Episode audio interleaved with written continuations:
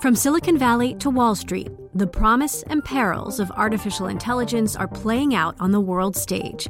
But what will the next phase of AI adoption look like? Which companies, from big tech to startups, will dominate? And where do the risks and unintended consequences lie? I'm Emily Chang.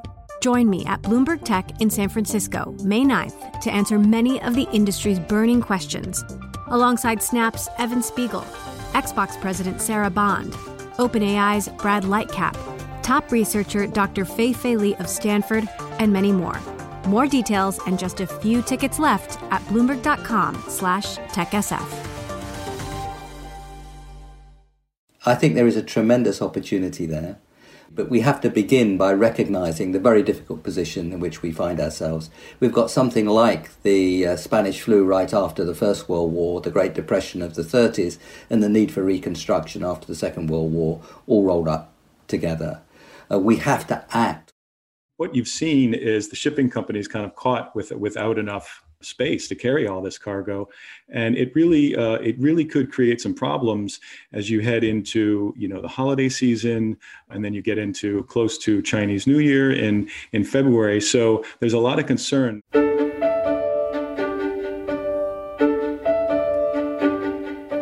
Hello and welcome to stephanomics the podcast that brings the global economy to you. And that was lord nick stern economist and policymaker painting a vivid picture of the challenge the world's facing today.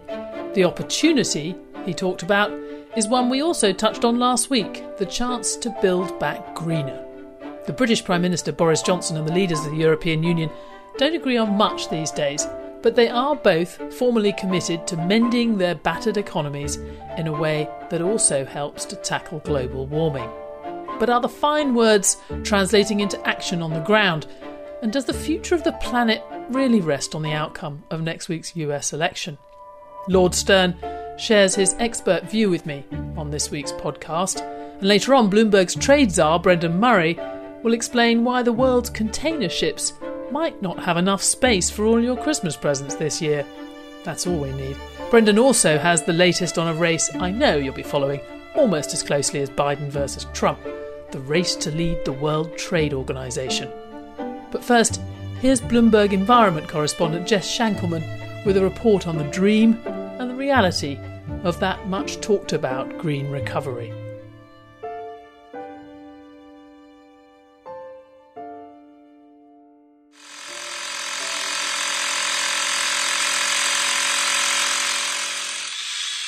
It might not be glamorous work, but stuffing insulation into drafty homes as winter approaches could be exactly the kind of job that's key to helping the economy recover and help save the planet. I think there was always a perception that people weren't interested in energy efficiency, and you couldn't ever get consumers to interest to be interested in it. And what's happened in the last kind of six weeks has proven that kind of to you know to be completely untrue. Um, you know, we've got consumers interested who, you know, on a scale that I kind of I'm totally shocked by, to be honest. That's Dave Robson, who runs home improvement company Instagroup in the county of Berkshire, an hour's drive west of London. When I first spoke to him a month ago, Dave reckoned Instagroup could double its sales in the coming months, thanks to a new UK government grant giving homeowners as much as £5,000, that's nearly $6,500, to make their homes more energy efficient. In a year that's seen joblessness soar thanks to the pandemic, Britain is one of a handful of countries pushing for a green recovery. The idea is that you don't just try to rebuild an economy that looks like the world of 2019, but one that helps to cut greenhouse gases, and quickly. Research by the Trade Unions Congress shows that some green activities, like insulating homes, upgrading ports, and even improving internet connections to make it easier for people to work from home, can be some of the fastest job creators. They reckon more than 1.2 million new green jobs could be created over the next two years in the UK. It's one of very few areas where Britain's trade unions and the Conservative Prime Minister Boris Johnson actually agree. The COVID crisis is a catalyst for change. So we need to give people the chance to train for the new jobs that are being created every day. And there's one area where we are progressing with gale force speed, and that is the green economy. The green industrial revolution that in the next 10 years will create hundreds of thousands, if not millions, of jobs. That's Johnson speaking earlier this month to his supporters at the Tory party conference. The speech was just a taste of another big announcement that's due in the next few weeks of a 10 point plan for a green industrial revolution. Expected to include major new investments in hydrogen and a ban on the sale of new petrol and diesel cars by 2035. Maybe even earlier. It's a similar story in Europe. Before COVID 19, the European Union had already set a course for a climate friendly reinvention with a package of regulations known as the Green Deal.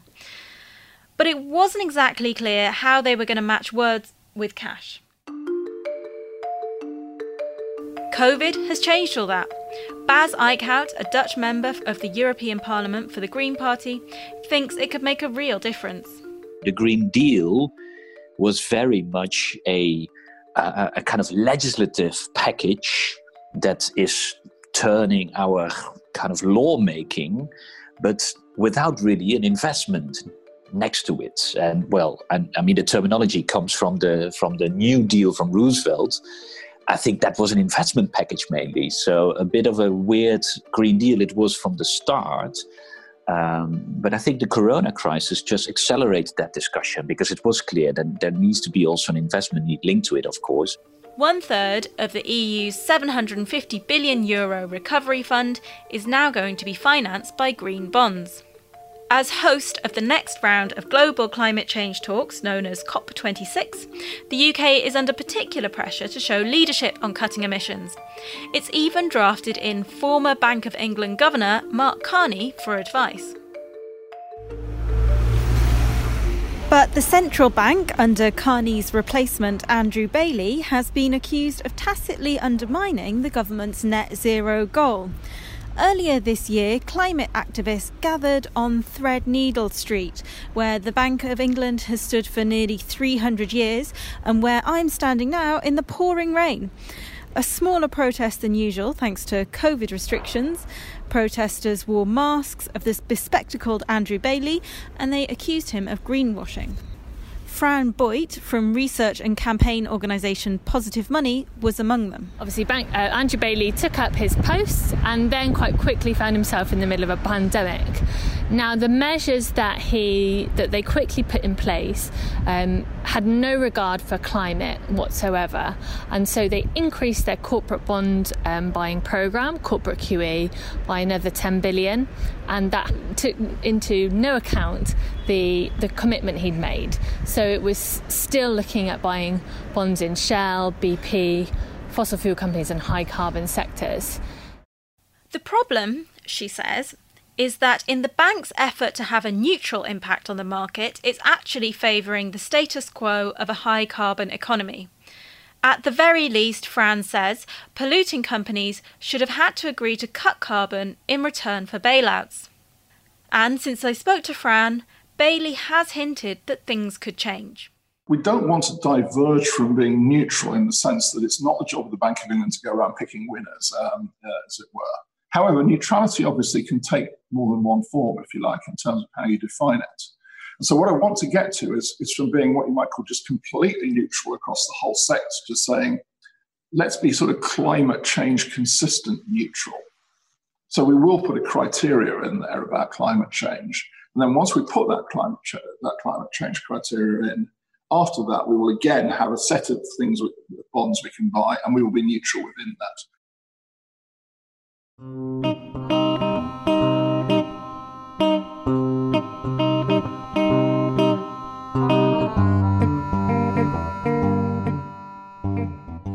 Yet, outside of Europe and South Korea, there's not much of a green recovery to speak of.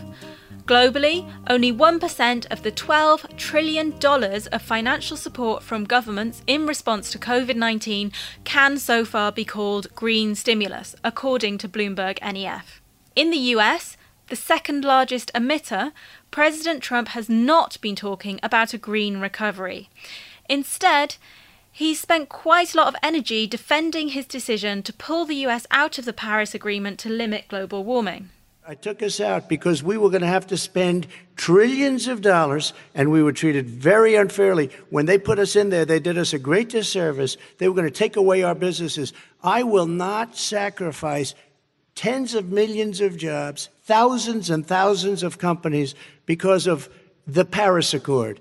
Former Federal Reserve Chair Janet Yellen is campaigning for an escalating carbon tax that would send a signal to businesses that the future will be clean.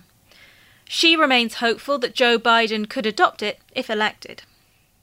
Coming out of this, I think more countries will be looking, and I think this is certainly true if um, the, if Biden becomes president in the United States.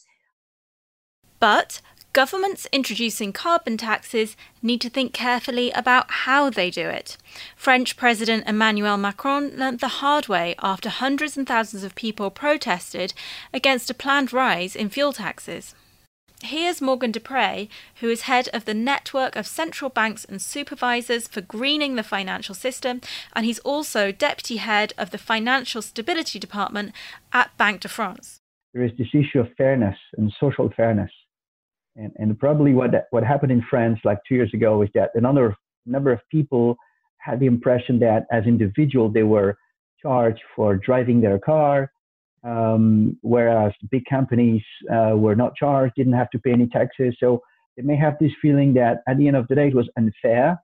Even though they were ready to make an effort, they wanted this effort to be distributed in a very in, in, a, in a fair way. Um, so you have predictability and fairness, uh, which, which are certainly the two um, quite important conditions to, to success.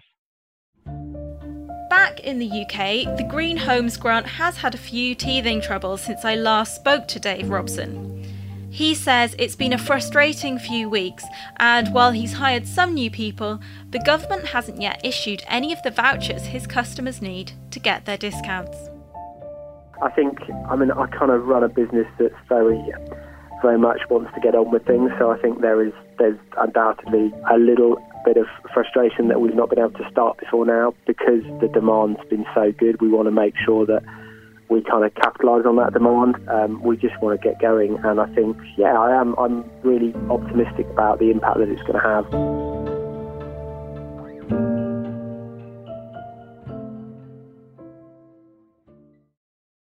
The countdown has begun. This May, a thousand global leaders will gather in Doha for the Qatar Economic Forum powered by Bloomberg, held in conjunction with our official partners, the Qatar Ministry of Commerce and Industry and Media City Qatar, and premier sponsor QNB. Join heads of state, influential ministers, and leading CEOs to make new connections and gain unique insights. Learn more at QatarEconomicForum.com. So I'm delighted to welcome back to Stephanomics Nicholas Stern, Lord Stern, uh, Professor of Economics and Government at the London School of Economics and Chair of the Grantham Research Institute on Climate Change and the Environment. He also uh, made a name in this field by leading the Stern Review on the Economics of Climate Change for the UK government back in 2006, as well as being chief economist of the World Bank and lots of other very distinguished things. Nick, very nice to uh, have you uh, back on. Um, there has been so much about the opportunity that this awful pandemic provides for governments to potentially accelerate their plans on the environment as they try and pull the economy out of it. How much do you think that exists and how much is, is wishful thinking? And it's nice to be back talking to you, Steph. I think there is a tremendous opportunity there, but we have to begin by recognizing the very difficult position in which we find ourselves. We've got something like the uh, Spanish flu right after the First World War, the Great Depression of the 30s, and the need for reconstruction after the Second World War, all rolled up together. Uh, we have to act on the unemployment around the world very quickly. We saw, of course, during the 1930s just how pernicious extended periods of unemployment could be for the uh, political and social fabric of uh, societies. So that sense of urgency is enormously important. Having said that, how can we act quickly in a way which is also sustainable? When we look at the kinds of things that we need to do from the point of view of making our economies much less uh, destructive for the environment, many of those things can be fast in implementation, they're labour intensive, and they have strong economic multipliers, uh, in large measure because the uh, import content is relatively small. And of course, they have the environment environmental benefits as well. I would point to uh, energy efficiency, retrofitting of buildings, making our cities more friendly to uh, cyclists and uh, pedestrians, making the broadband connections stronger. And of course, the natural capital side, planting trees, restoring degraded land, looking after waterways, and so on. So it's a huge issue, it's global, we have to act quickly. But so many of the things that we need to do from the point of view of sustainability and tackling climate change and loss of biodiversity are things which fit the bill very well for a fast and strong recovery. Is it realistic to say that governments, when they think about supporting businesses who may be just about to go bust, that they ought to be pausing to do environmental conditions and strings attached to that money? The timing matters, and I think it's helpful to distinguish between rescue and recovery. The immediate rescue from uh, a very rapid shutdown is something where you're just trying to keep the existing economy running, you're trying to keep people in employment. And for that kind of issue, I wouldn't press conditionality very hard.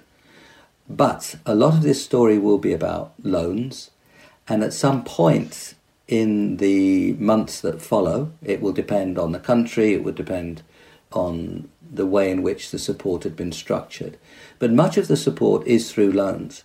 And those loans will have to be rolled over, redefined, perhaps in some cases converted into uh, equity. At some point in the next six or nine months, again, depending on the country and the sector. And it seems to be at that point, it is sensible to try to work with firms to foster investment in the jobs and economy of the future. Bailout conditionalities is kind of heavy language. What we're trying to do is to be constructive and look to the future. And so if you converted from a loan to equity, well, you would want to have a picture of where that firm was going and uh, support those things which were a bit stronger.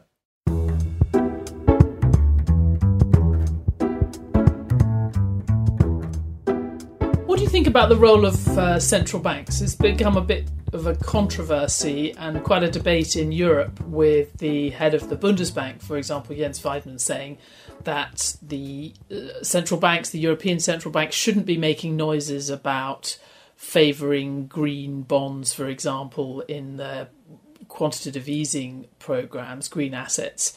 What do you think about that? Do you think it's a job for central banks? Yes, I do. Central banks are um, about inflation, of course, but they're also about stable economies and uh, stable recoveries, strong recoveries. Uh, any central bank has to think about uh, how to come out of this as quickly as possible and how to come out of it in a way that lays strong foundations for the future. Uh, I think that's perfectly uh, central, actually, in the remit of a central bank. Europe has declared that their future is strongly in that direction. That is a, uh, been adopted by their governments right across Europe. And the job of the central bank seems to me to be in part to promote the kind of economic growth that the people of that place have chosen. It's interesting. I mean, the the argument against that would be uh, governments are the ones who are elected to make strategic decisions about the shape of the economy and the things that the public sector, broadly conceived, should invest in and support. And that if central banks start getting into that, um, they become too political. Central banks, in this case, would be supporting a definition of growth which has been set by politicians. They're there to help with growth and stability and inflation. and it seems perfectly reasonable in that context for a central bank of Europe to support the definition of growth and stability uh, that the European body politic has given. Called democracy, isn't it? How much does the US election uh, matter for this whole conversation? The US election, I think, matters greatly from the point of view of the sense of direction for the world. We have a European Union that has declared very strongly that the future is low carbon and it's committed to zero carbon by 2050. We have China uh, as of September 2020 and Xi Jinping's speech to the UN General Assembly. We have China that is committed to uh, carbon neutrality by 2060. Uh, so that's close to 40% of the world economy, or the world emissions, I should say. If you had United States, China, and Europe, that would be half the world's emissions committed to a very strong sense of direction. And I do think that uh, that extra momentum that would come from the US federal government commitment would be of great value. But having said that, those of us who know and love the United States have always admired its uh, its heterogeneity, how different it is in different places. And we have cities and states and firms right across the United States, constituting more than half the uh, US GDP, that are rather strongly committed. And one thing that is very important in all this is the way in which uh, firms around the world, many of them US firms, have gone out in front. Um, Microsoft declared for net zero by 2040 uh, and indeed to uh, buy back past emissions. Google Alphabet a month or so ago made a similar kind of commitment. You know, Walmart has been a leader. Amazon is uh, committed. Uh, a lot of the energy companies in the US are moving very strongly in this uh, direction. So I think you're seeing leadership, um, Brian Moynihan, Bank of America, you know, you're seeing leadership in American firms, which I think is playing through very strongly. So if the federal government, if the White House joined the very considerable US momentum in the private sector and in cities and states, the United States could become a powerhouse of this story. Uh, and if you put them together with Europe and China, I think you would see a decisive move in a very good direction and it would power the growth of the next decade.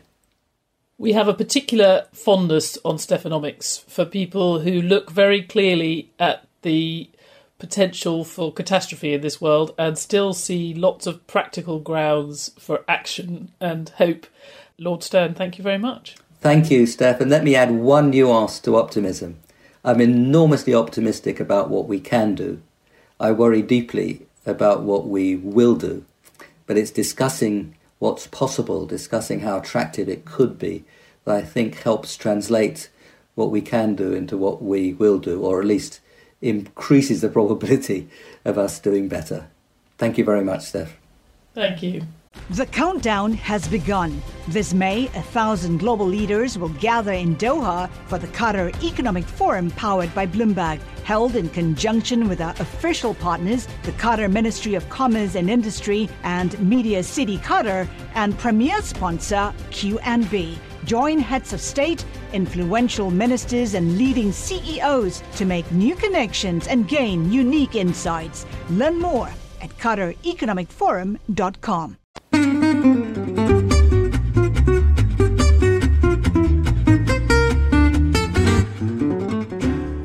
Now, dedicated listeners will remember we spent much of 2019 talking about trade wars, usually with Bloomberg's trade czar, Brendan Murray. The last time we talked about trade was probably earlier in the year, in the first weeks of the pandemic, when the fear was that global trade lines might seize up as a result of the crisis. And there's even been talk on this podcast and other places about the end of globalization as a result of the pandemic and those US China trade wars.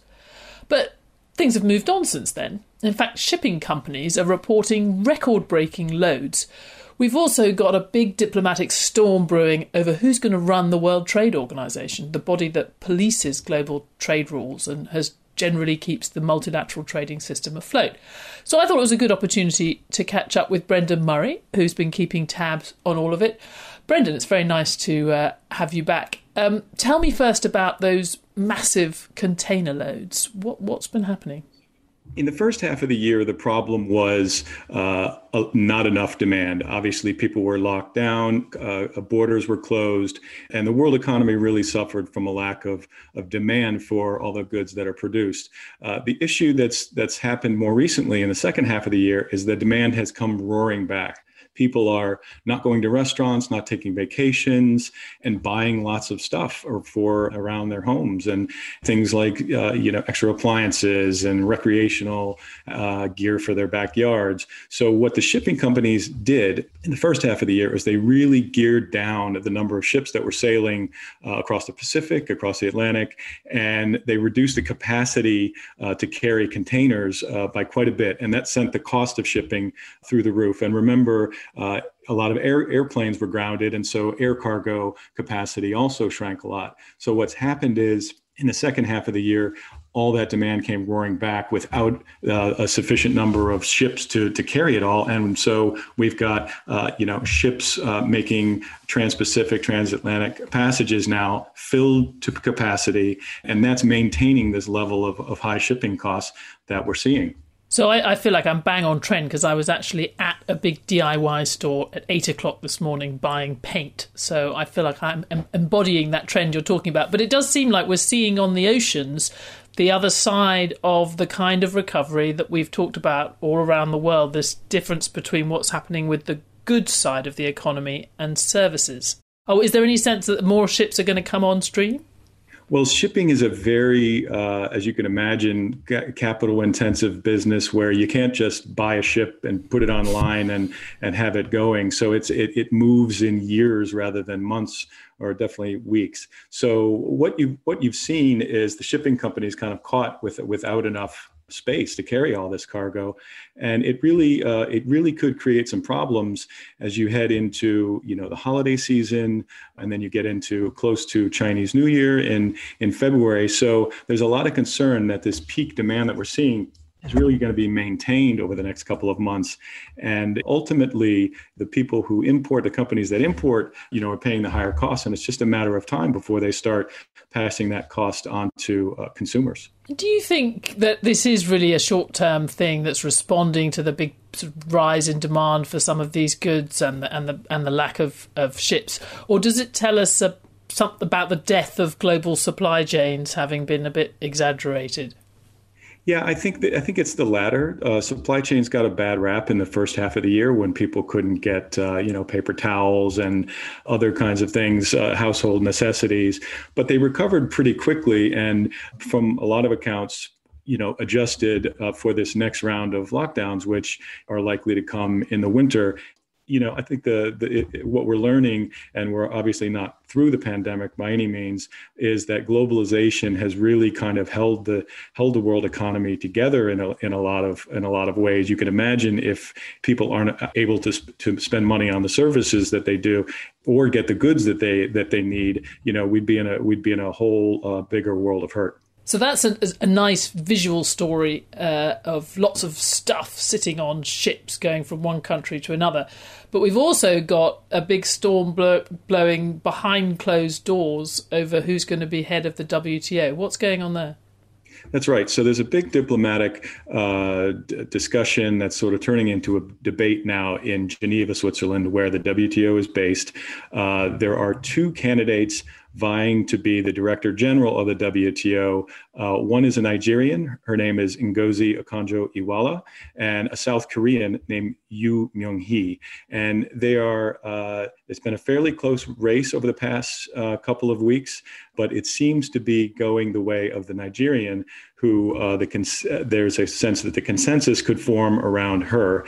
Uh, what's standing in the way of that is uh, apparently the U.S. support is not there, and the U.S. is obviously a big, powerful voice at the at the table of the WTO, and and could conceivably just block this recommendation that has come that Okonjo Iweala become the next leader of the WTO. So it's quite a it's, it's a storm that's sort of brewing right now, and obviously, you know, the WTO is the is the is the referee of of global trade. So it's a diplomatic spat right now, but ultimately it could uh, have a big impact on global commerce. Now, if you're sitting in one of these, I guess they're not smoke filled rooms anymore, but if you're sitting in Geneva battling this out, is this one of those things where you're just going to wait to see what happens with the US election? Does the argument over the World Trade Organization's leadership go away if Joe Biden is the next president? It probably doesn't go away, but the, the the tactics probably change, and the tone of the of the reform drive that's uh, you know that the U.S. government uh, would get behind. Obviously, if uh, if the Trump administration gets a second term, uh, you know they're going to follow through as as as as much as they uh, can to to uh, rein the WTO in. If uh, if, if there's a Biden administration, I think there are plenty of people in in those circles who you know agree that the WTO needs to be reformed, but it doesn't need to be you know driven to the brink of extinction uh, to get there. So that's another one of the global institutions waiting and watching to see what happens next Tuesday. Brendan Murray, thank you very much. Thank you.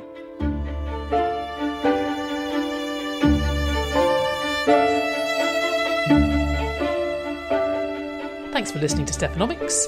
We'll be back next week with more on the ground reporting and analysis from around the world, and I suspect a few words about what the next four years might hold for the United States. Remember, you can always find us on the Bloomberg Terminal, website, app, or wherever you get your podcasts. And for more news and analysis from Bloomberg Economics, you can follow at Economics on Twitter. This episode was produced by Magnus Henriksson, with special thanks to Jess Shankleman, Eva Krakowska, Jana Randau, Lord Nicholas Stern, and Brendan Murray. Lucy Meakin is the executive producer of Stephanomics, and the head of Bloomberg Podcast is Francesca Levy.